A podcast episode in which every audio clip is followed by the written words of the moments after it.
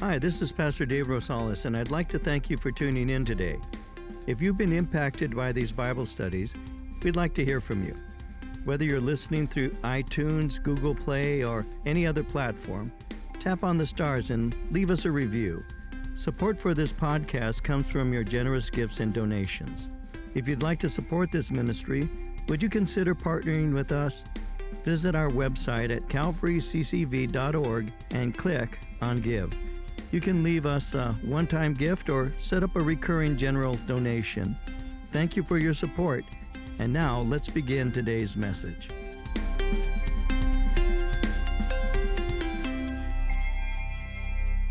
We're going to be looking today at Acts chapter 18. I'm going to begin reading at verse 12. I'll read to verse 17. We're going to actually go through the, uh, the rest of the chapter today, and I look at it in two sections, and you'll see that in a moment. So we'll begin reading in verse 12. I'll read to verse 17, as is my no- normal way of teaching. I'll give you a couple of things to remind you of how we got to this place, then we'll move into our study.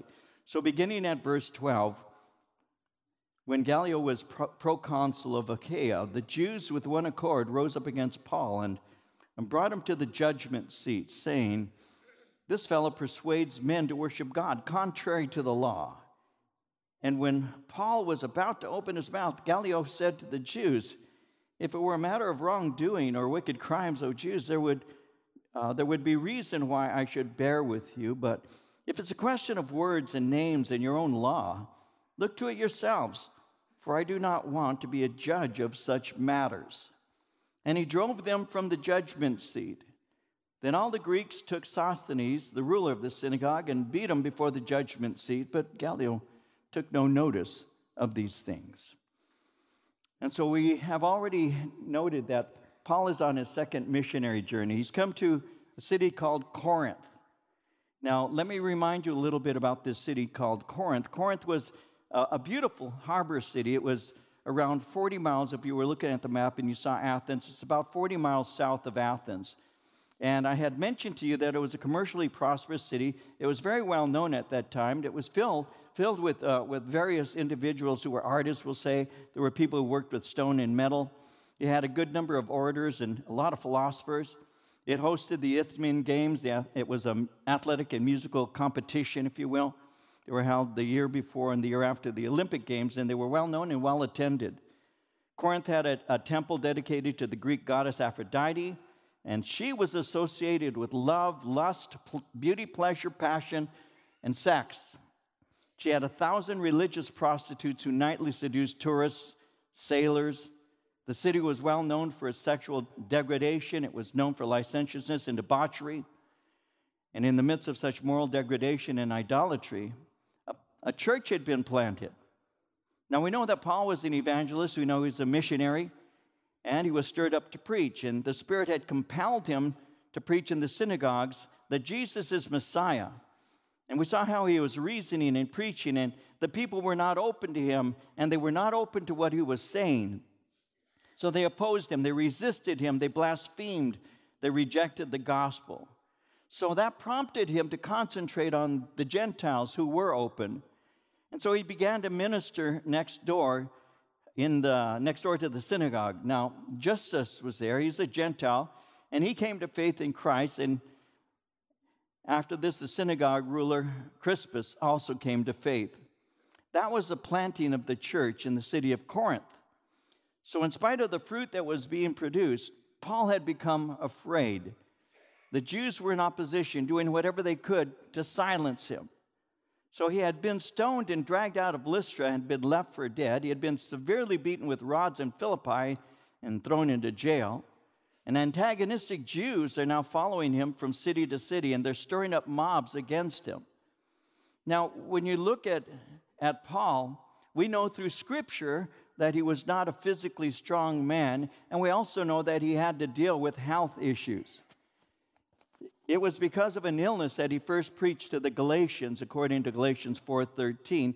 In Galatians 4:15, the second portion of that scripture, he said, "I bear you witness that if possible you had plucked out your own eyes and given them to me." So it tells us that he had something, a disease of some sort, some difficulty with his vision. In 2 Corinthians chapter 10, verse 10, that verse records his opponent, what his opponents said of him, and what they said of him was simply his bodily presence is weak. So he was unimpressive, he was physically ill, and one ancient writer described him as a small man with crooked legs, so he wasn't very fast. I'll let you think about that for a minute. Now, Paul was constantly on the move. The stress and fatigue of ministry was constant. He wasn't a young man. It's estimated that he was around 50 years of age at this point. The pressures and the threats had caused him to become afraid. And it was at this time that the Lord had spoken to him in a vision and had encouraged him. And he had said to him, No one, no one will attack you to hurt you. I have many people in this city. There are many hungry for salvation. There are many who are open to you preaching to them and that he did. And we looked at that, how he, he remains for 18 months in the city of Corinth, and that's where we pick up our story. So, moving into verse 12, it says, When Gallio was proconsul of Achaia, the Jews with one accord rose up against Paul and brought him to the judgment seat. Now, this gives us a date for what, uh, what has taken place. It's somewhere around the year 53 AD. Greece was divided into Macedonia.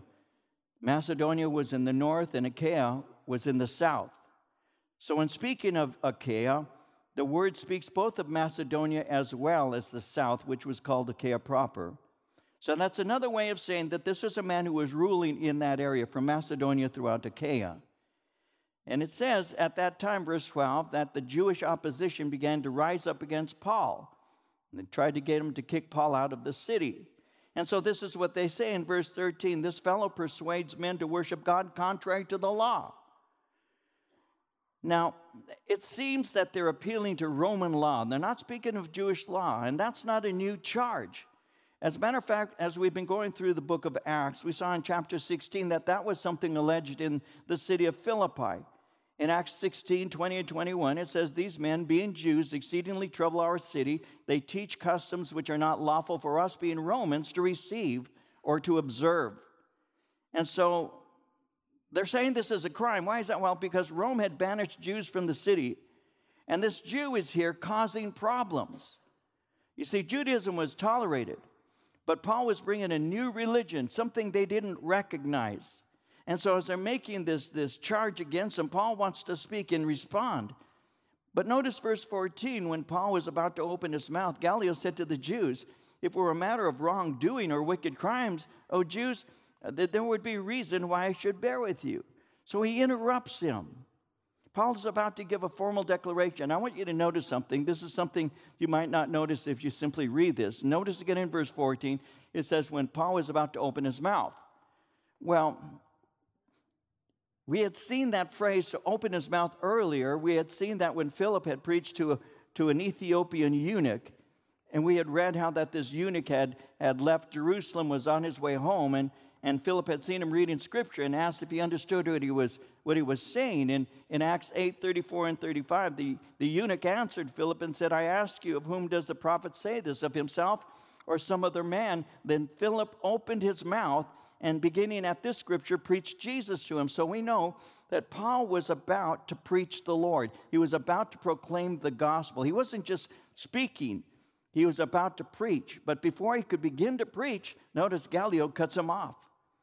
Gallio in verse 14 says, uh, if it's a matter of wrongdoing or wicked crimes, so he's, he's making it clear I'm not here to judge your religious differences. I'm a civil judge. My responsibility is what he's saying. My responsibility is related to criminal activity, wrongdoing, wicked crimes. And he, he actually says that to us wrongdoing or wicked crimes.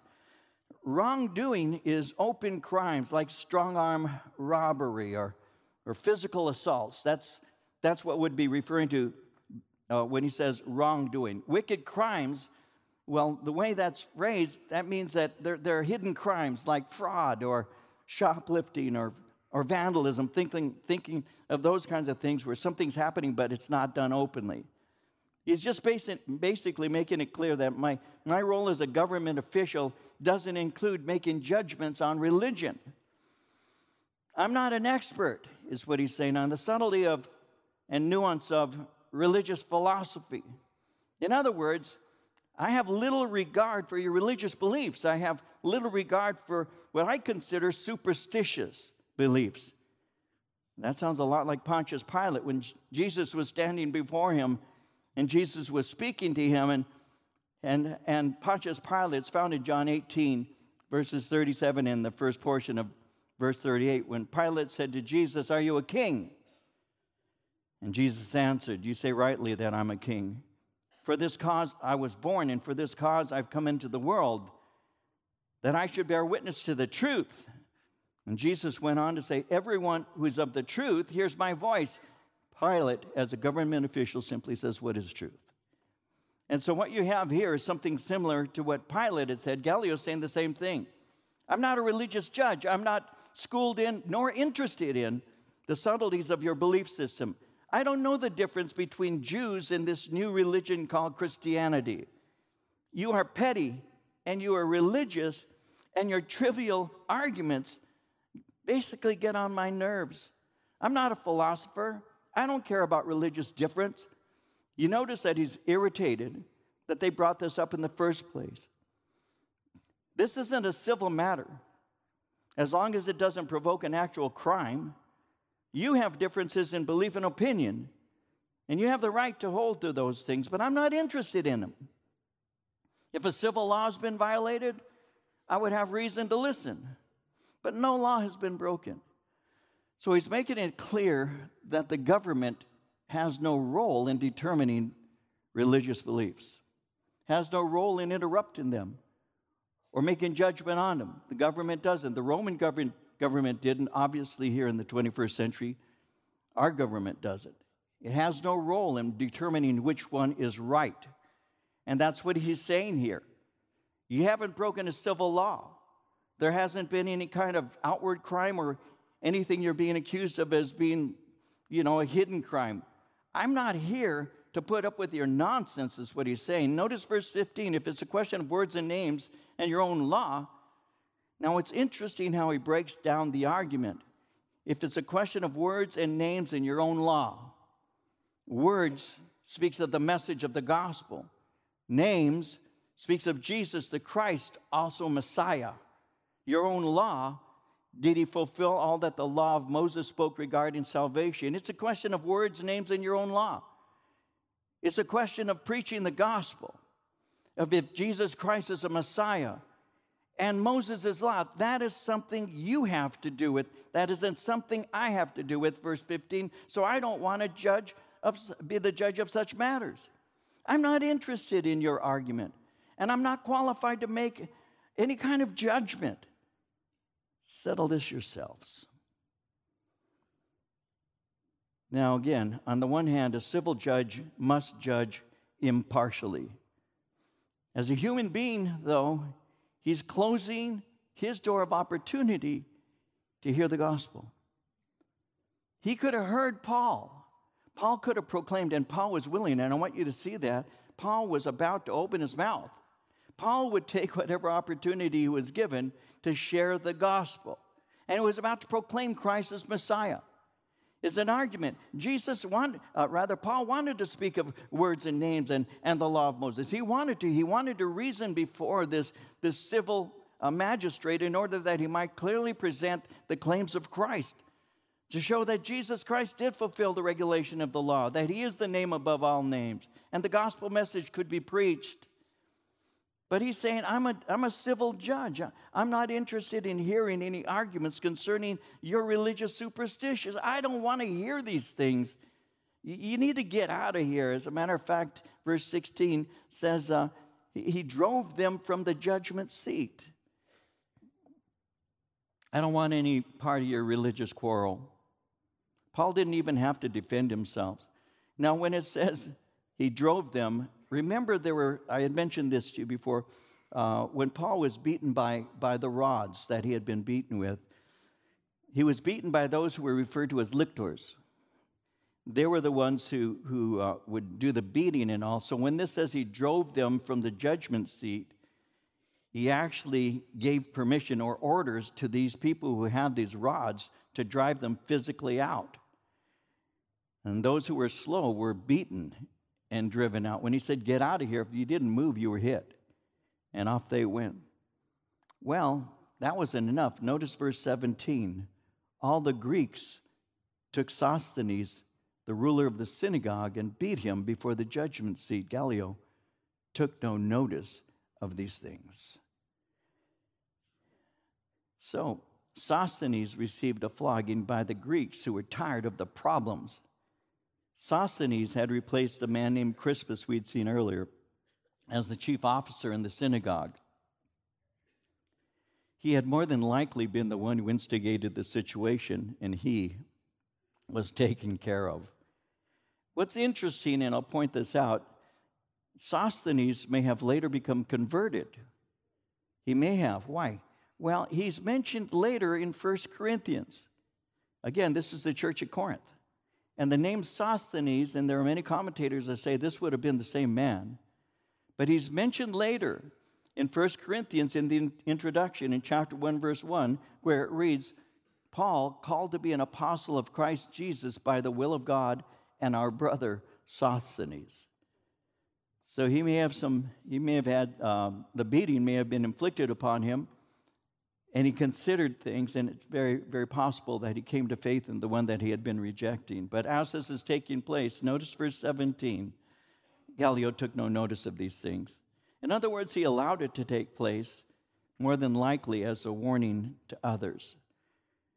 There was at one time, and the United States has drifted a bit from this, and in many ways, understandably, and in other ways, not, not, not so much so, is that they would immediately deal with something as a warning. If somebody saw that justice was immediate, punishment occurs now, not next week, not next month, not through a lot of trial lawyers coming up and arguing, crime would have been crime was, was reduced because people saw that they were serious about enforcing law. And so they beat him.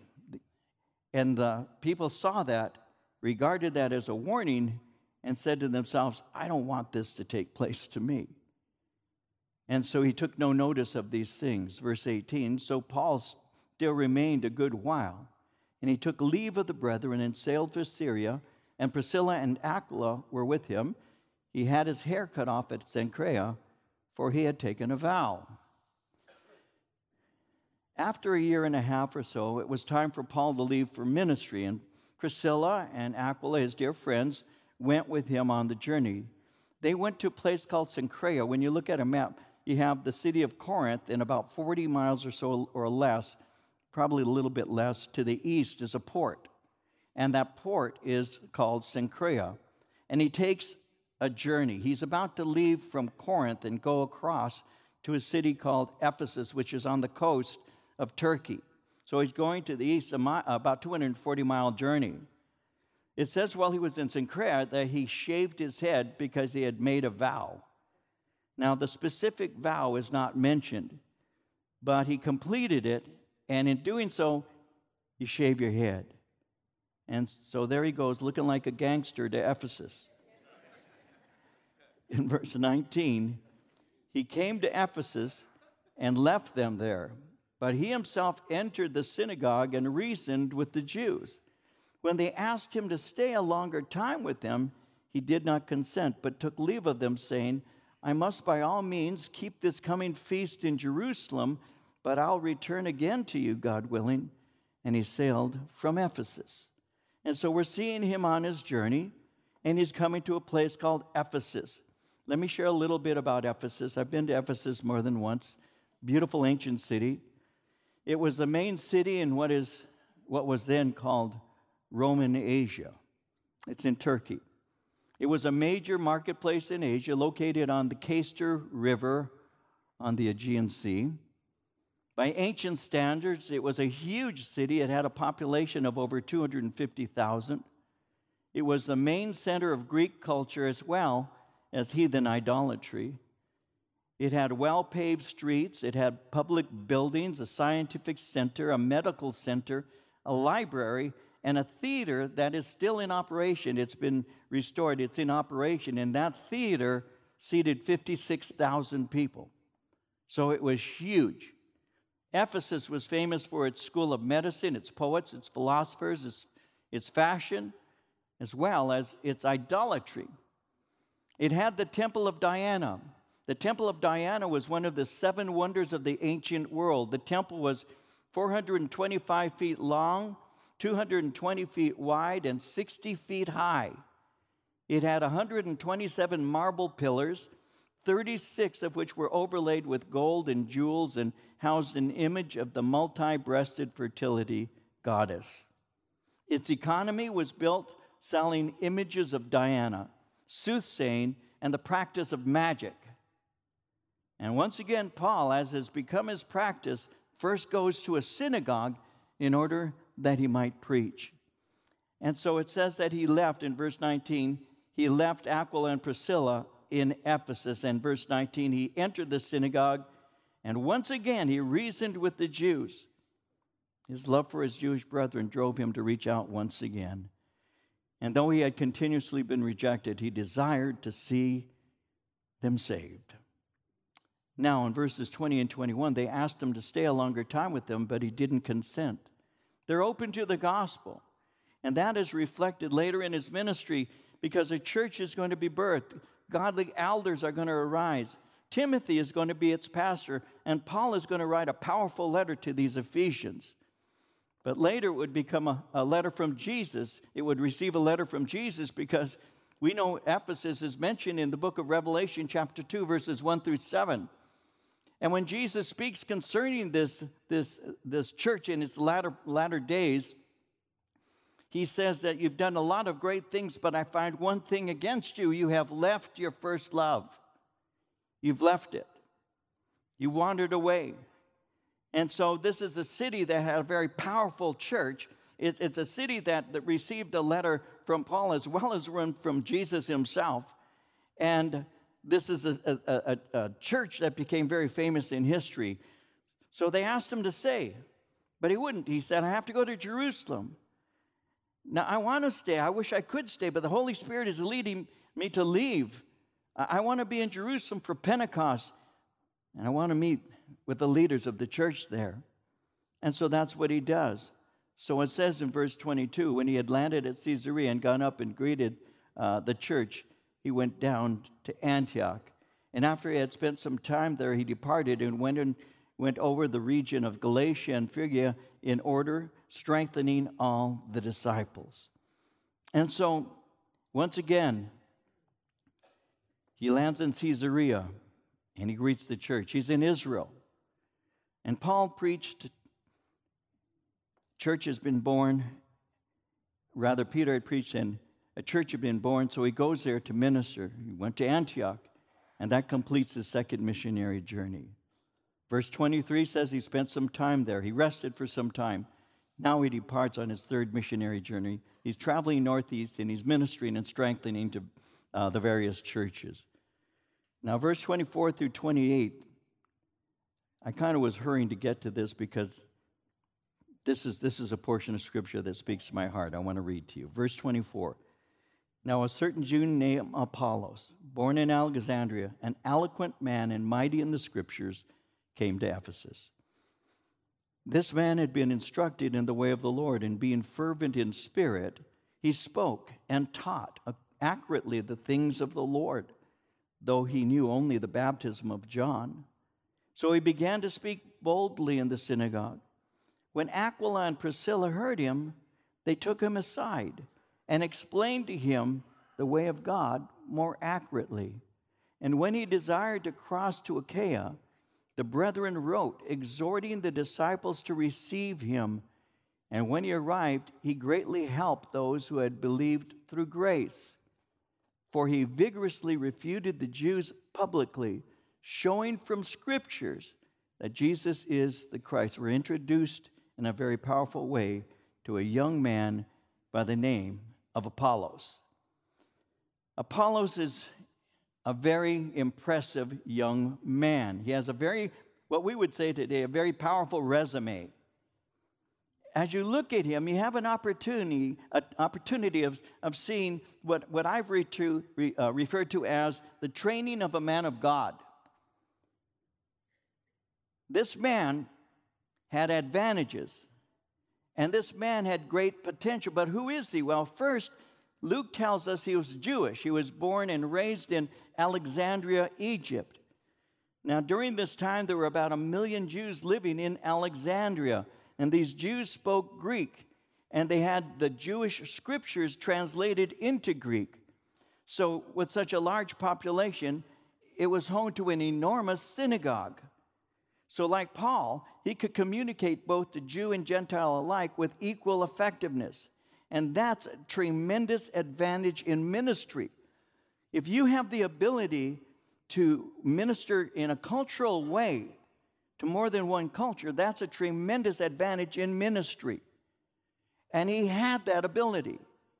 He could speak to the Jew as a Jew, but culturally, he could speak to the Gentile, understanding their ways, understanding the things that made for their particular culture. That is a tremendous advantage in ministry. If you're a bicultural individual, you can speak to the people that you have a, an identity with, an affinity to, but you also can speak to those who may not be of your same uh, background, but in terms of the capacity to communicate from a cultural standpoint, you can do that, and that was him.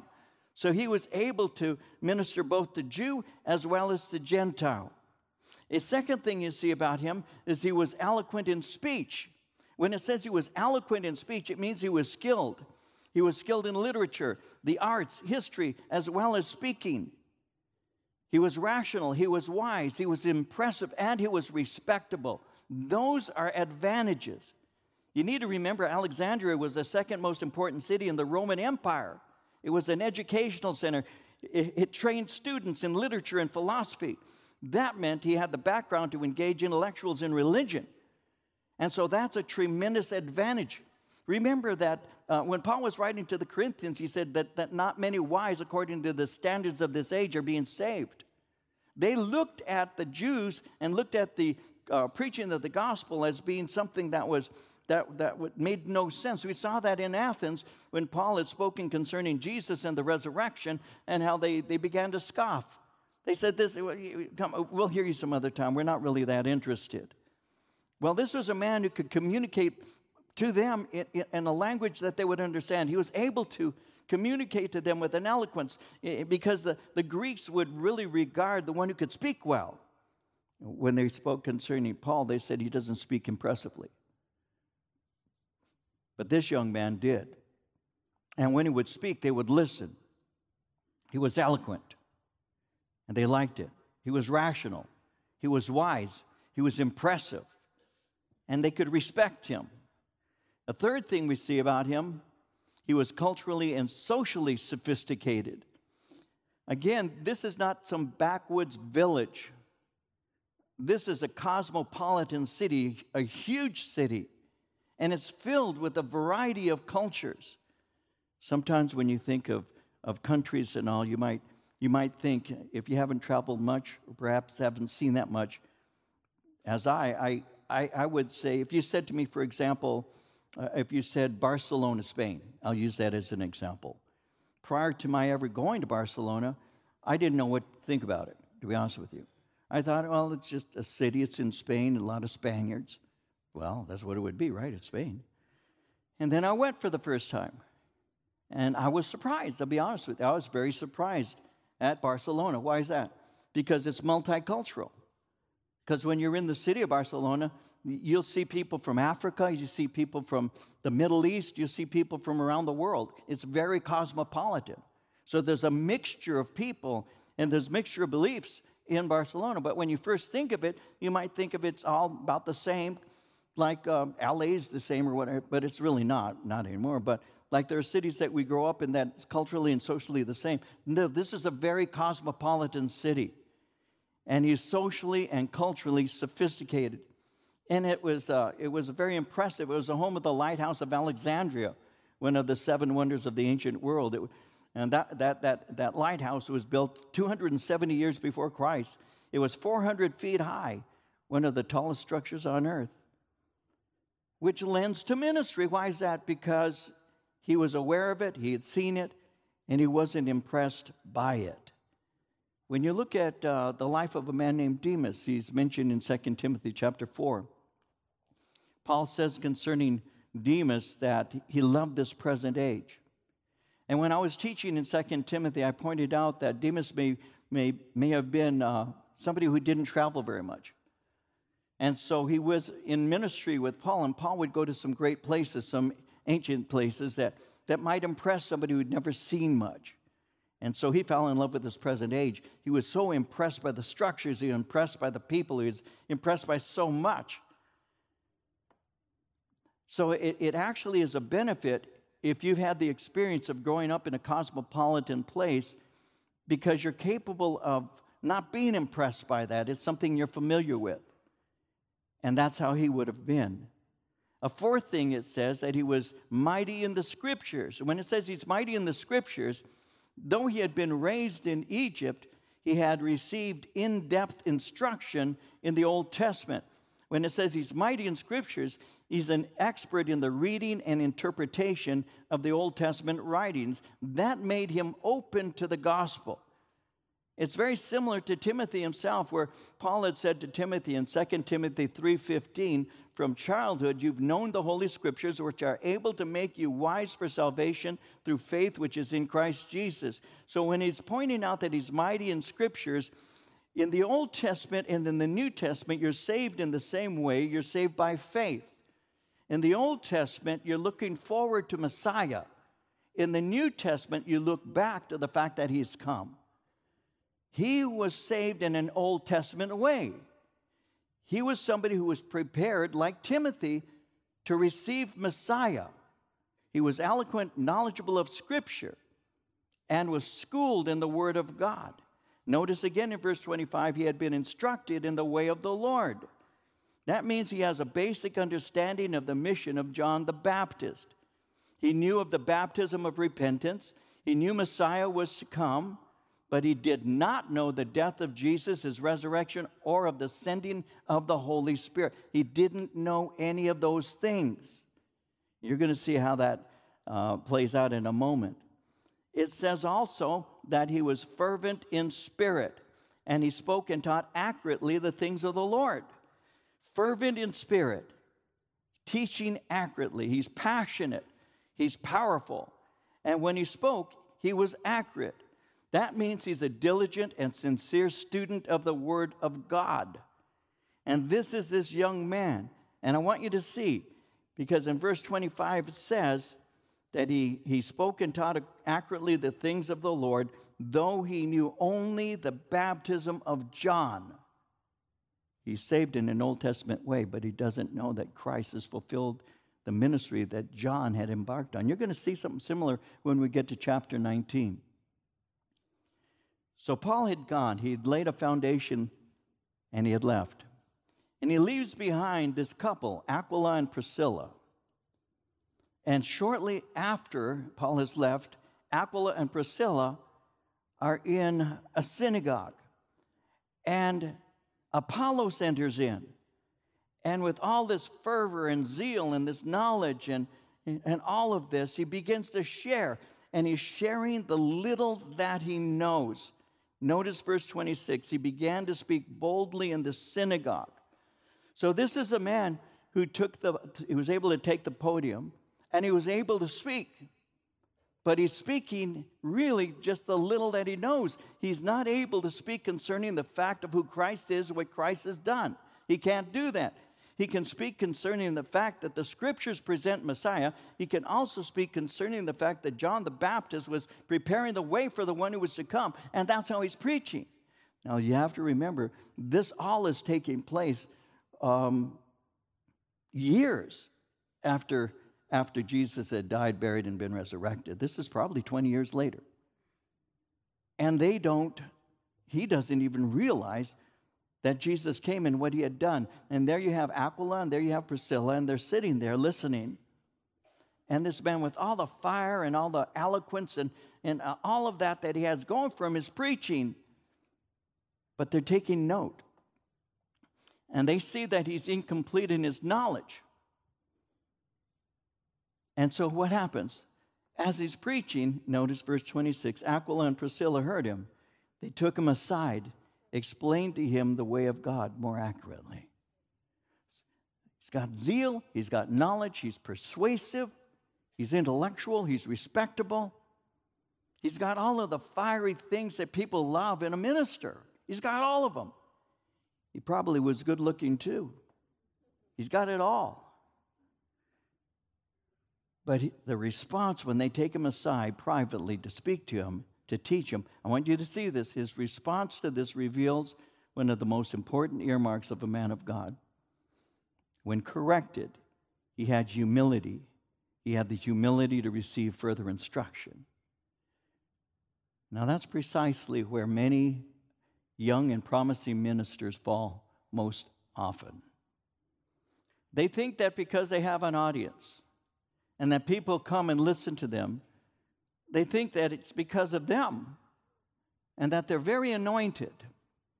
Because if I weren't anointed, people wouldn't show up. You see, even today, this has been true all along. If you have a lot of people, you must be saying something good. It's like when you go to a restaurant, if there's a long line to get in, it must be something good. And you go in and you join in with everybody else, and when they say this is good, you have a tendency of saying, Yeah, it's pretty good. And I've seen that before. I've seen it where they've had these very fancy restaurants selling uh, very expensive hamburgers, and, and they'll walk up to them and say, How'd you like your burger? And, and it's like a very expensive hamburger, and they'll say, Oh, it's the best burger I've ever had. And it turns out it was a Burger King hamburger. True story. I mean, that's really happened. That really does happen. Oh, it's the best burger I've ever eaten. You think it's the best burger you've ever eaten because it costs you so much. And other people are, are seated there with you in the restaurant and they're all saying, That's the best burger I've ever eaten. And so there's this group think that we get caught up in. It's not hard to do. And you get caught up with this group think kind of thing. Well, they say it's good and he said it's good and it must be good. How is it? Oh, it's really good. Really, it's the best burger I've ever eaten. Yeah, it cost you $45. Oh, it's worth every bite. But you get one for $3 at Burger King. Oh, I didn't realize that. No. So that's what's happening here. And that's where a lot, and I'm going to get practical here, that's where a lot of young ministers make their biggest mistake. They think that because people listen to them, invite their friends, oh, come and hear the man of God, hear what he has to say. They think that it's because of them. I've been going through on Monday nights, I have a class that I'm doing with some, some of the men in our church who who want to be further into ministry. Some want to be pastors, others just want to be equipped better for the service that they already do. And I, I share these things with them. You know, popularity does not mean that you're right. Having a lot of people come and listen to you doesn't make you right. There are a thousand and one different reasons why people will come to a church, whether it's closer, whether it's big, whether they like the preacher. There are a thousand reasons why people can come. And it's not because of you. And it's not really a healthy church if Jesus isn't the center of it. And incomplete knowledge is not going to help people to know the Lord who fulfilled all those things that you haven't yet learned. And I think that very often what happens is they can fall prey to the outward, um, uh, to outward success. The audience believes them to be anointed, and the audience begins to praise them. But because their understanding is yet to be made complete. They can be preaching error and not even realize it. And because people keep showing up, error becomes accepted as the truth. Again, Apollos was educated, he was eloquent, he was cultured, he was religious, he was fervent, he was courageous. On the weight of his charisma and zeal, his ministry was a hit. People like this guy. He's so wise, so respectable, so eloquent, so courageous, so powerful. He spoke with such authority. And you've got this old couple sitting there listening to this zealous young man. And they're saying, well, he gives a good presentation of the introduction, but he doesn't know the meat of what has happened. He needs to be taught.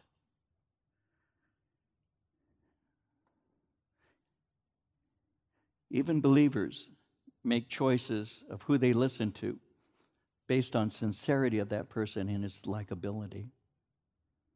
And many young pastors have succumbed to this trap of pride. So the scripture says that you're not to lay hands on any man suddenly, lest you be a partaker of that man's sin. It says when you are putting a man into the office of pastor, of bishop, of elder, make sure that you don't put in a novice, lest he being puffed up by pride fall in the same condemnation of the devil himself. What is it that caused the devil to fall? The scripture tells us your heart was lifted up. It was pride. What is the key earmark of a genuine minister? Humility. What is the key to success? Humility. God puts down the proud, but he lifts up the humble. And if you can't be taught, you shouldn't be teaching. If, if that, and I've seen it, if that person gets to think that everything he says is from Sinai, it's, it's all re- revelation, they become dangerous. They can fall in pride and they will lead the people astray. And you have this old couple that have been serving God, an older couple, and they're watching this eloquent young man. And as they're listening, I can almost see him look at his wife, and she looks back at him. And there's that little head shake, like, hmm. He's got some growing to do. So, what do they do? Well, he needs to be corrected. A key to spiritual growth is humility. But listen carefully, teacher. It's also the ability to receive instruction. The best teachers are always made up of the best students. You never reach the point of knowing everything.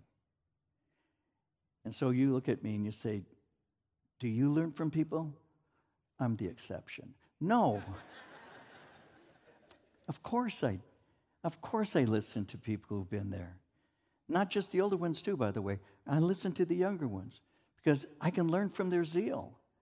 I can learn from their, their hunger. No, I'm not saying that, that people like me, I've been at it for a while. No, you will always be learning, and you should have that attitude. And you never become the fount of all wisdom. And some of you may, you don't know my ministry style. Let me explain it quickly. You'll notice if you're here for a while, I give you cross references constantly. Why is that? Because if I stand up here just kind of saying loosely, you know, what the Word of God says, what happens over time is I become the Word of God. So you'll say, well, Pastor David, no, Proverbs says, or Genesis says, Isaiah said, Luke says. Why is that? Because I want all of us to know that we receive the same information from the same God. And you have to have that. How did I learn that? In the army. When I was in the military, I was in a place in a, in a group called the Navigators. The Navigators taught us scripture and its importance and even to memorize it. And so that laid the foundation. Now, my pastor Chuck taught that way. But I came out of the Navigators giving proof texts. This is where it says that. This is where it says that. So the key to spiritual growth is humility and the ability to receive instruction. Proverbs 18 2. A fool has no delight in understanding, but in expressing his own heart. And so, Aquila and Priscilla are present. They're in the synagogue. They're listening to this eloquent, courageous, fervent young man. And all of that is important. I, have shared with young pastors before one of the worst things you can do is be boring when you're giving the Word of God. The Word of God isn't boring, but I can be. And I have to be aware of that. And so Aquila are there. They're present in the synagogue. Apollos comes into the services. He's boldly sharing with the people.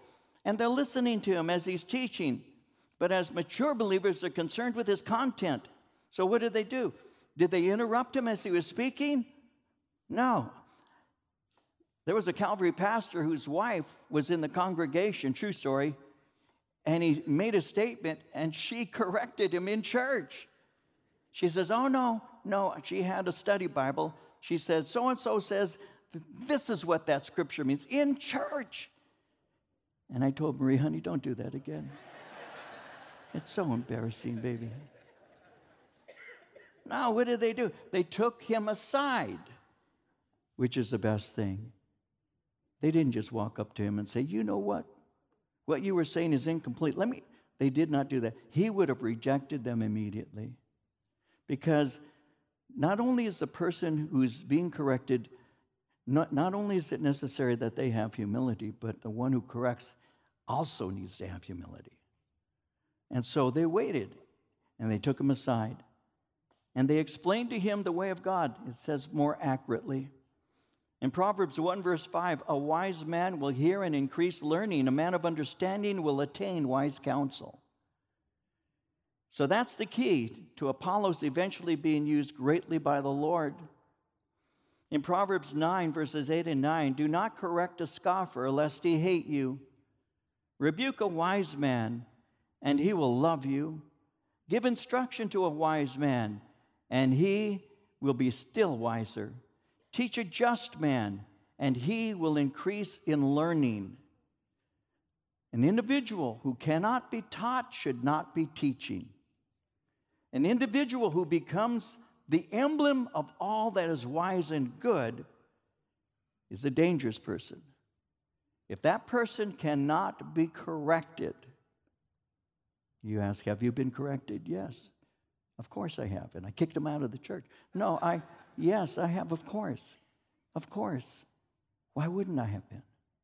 Because if I don't teach accurately and correctly, then I'm influencing people in the wrong direction. Now, some people don't care. They say, you know what, I enjoyed church. They haven't grown enough to realize that there is truth and there's error. They haven't grown up yet. They just liked and were entertained by this this person, like when Ezekiel was told by the Lord, Son of Man, they're speaking about you. They're standing on street corners and they're saying, Come and hear what the man of God has to say. And they come. He says, and they sit before you. He said, They sit before you like they're my people, but he said, But they're not my people. He says, You know, you've become like a man who sings well and plays an instrument beautifully. They like your voice, they like your style, they like you. And they say, Come and hear what he has to say. So even bringing people in. But, Son of Man, they, they sit before you as my people, but they're not my people. Well, what do you mean they're not my people? He says, Because they hear, but they do not do. They hear, but they do not do. One of the ways for you to know whether you're growing is are you doing what the Word of God says? That's how you know. But if you're always putting it on the back burner, saying, Oh, I'll think about that some other time, or if it convicts you, as it has with me, and you start making up excuses as to why it's okay to be this way right now. They hear, but they don't do. And so, as they took him aside, they began to speak to him. They begin to explain to him. Again, Apollos is a spiritual model. He's a model of hunger and maturity. Again, many think that they've arrived, they need nothing more. Proverbs 19, verse 20 says, Listen to counsel, receive instruction, that you may be wise in your latter days. Some of the things that you learn when you're young and you put into practice when you're young become the things that are foundational for you when you're older. Now, this is a man, and I'll close with a few thoughts. This is a man that was very superior to Aquila and Priscilla. We already were introduced to Aquila. He was a tent maker. He wasn't a theologian, but this zealous, eloquent, and passionate man listened to someone who had the wisdom to instruct him. And he listened to what they had to say to him. And as, they, as he did so, he grew. It says that they explained to him the way of God more accurately. They filled in the gaps of his understanding so that it now made greater sense. Oh, you mean John the Baptist was a forerunner? Yes. And that he had preached a, a baptism of repentance? Yes. But he was preparing The people for the Messiah who was to come? Yes. And the Messiah has come? Yes. And his name is Jesus. Absolutely. And he was born of a virgin, gave them all of the gospel, filled it in. Yes. He did miracles, many teachings, they filled him in. Yes. But he was crucified and died. That's what happened to him. And he was buried. Absolutely. Three days later, he rose from the dead. Yes. And he ascended to heaven 40 days later? Yes. He sent the Holy Spirit on Pentecost and a church was born? Yes. There are churches all around? Yes. Okay. And they filled him in. And now he knows that all that he's been preaching about has already been fulfilled. He was saved in the Old Testament way, looking forward to Messiah. He wasn't an unsaved man, he was looking forward to Messiah. But now he comes to a full knowledge of what salvation is by believing in the one who came. And so, verse 27 when he desired to cross to Achaia, go back up into northern Greece, the brethren wrote, exhorting the disciples to receive him. There was a time when you actually had letters of recommendation. And so they wrote a letter of recommendation for this young man. They didn't just pop into house churches and preach, he had to have recommendation. So they, they wrote, exhorting the disciples to receive him. And when he arrived, he greatly helped those who had believed through grace. So now he understands the grace of God. He vigorously refuted the Jews publicly, showing from the scriptures that Jesus is the Christ. With his added knowledge, he went beyond the ministry of John. He pointed people to Jesus, the Lamb of God, the one whom John had been pointing to. And Apollos was greatly used. And Apollos became a very powerful preacher of the gospel of grace. And one last thought he was so popular that Paul had to write in 1 Corinthians to the church and had to say, Who is Paul? Who is Apollos? We're servants of the Lord Jesus Christ. Because some of you guys are saying, I'm of Paul, I'm of Apollos, I'm of Cephas, I'm of Jesus. And division has occurred in the church there in Corinth because you have made personality qualification for salvation, holding to different people when in fact you should be holding to Jesus. That's how powerful Apollos became, where the people began to prefer him over the Apostle Paul because this man was eloquent, he was powerful, he was knowledgeable, but he ultimately said, I'm just a servant. I serve the same master that you do. I serve Jesus Christ, who is my Lord. He had to learn that this Lord had already come. But the Corinthian church had to relearn that. And Paul had to write them to correct them because they had a way of lifting man up instead of Jesus. And that's why Paul said, When I came to Corinth, I determined to know nothing else but Jesus Christ and Him crucified. I want you to know the true Savior and not to become somebody who's enamored by people with personality.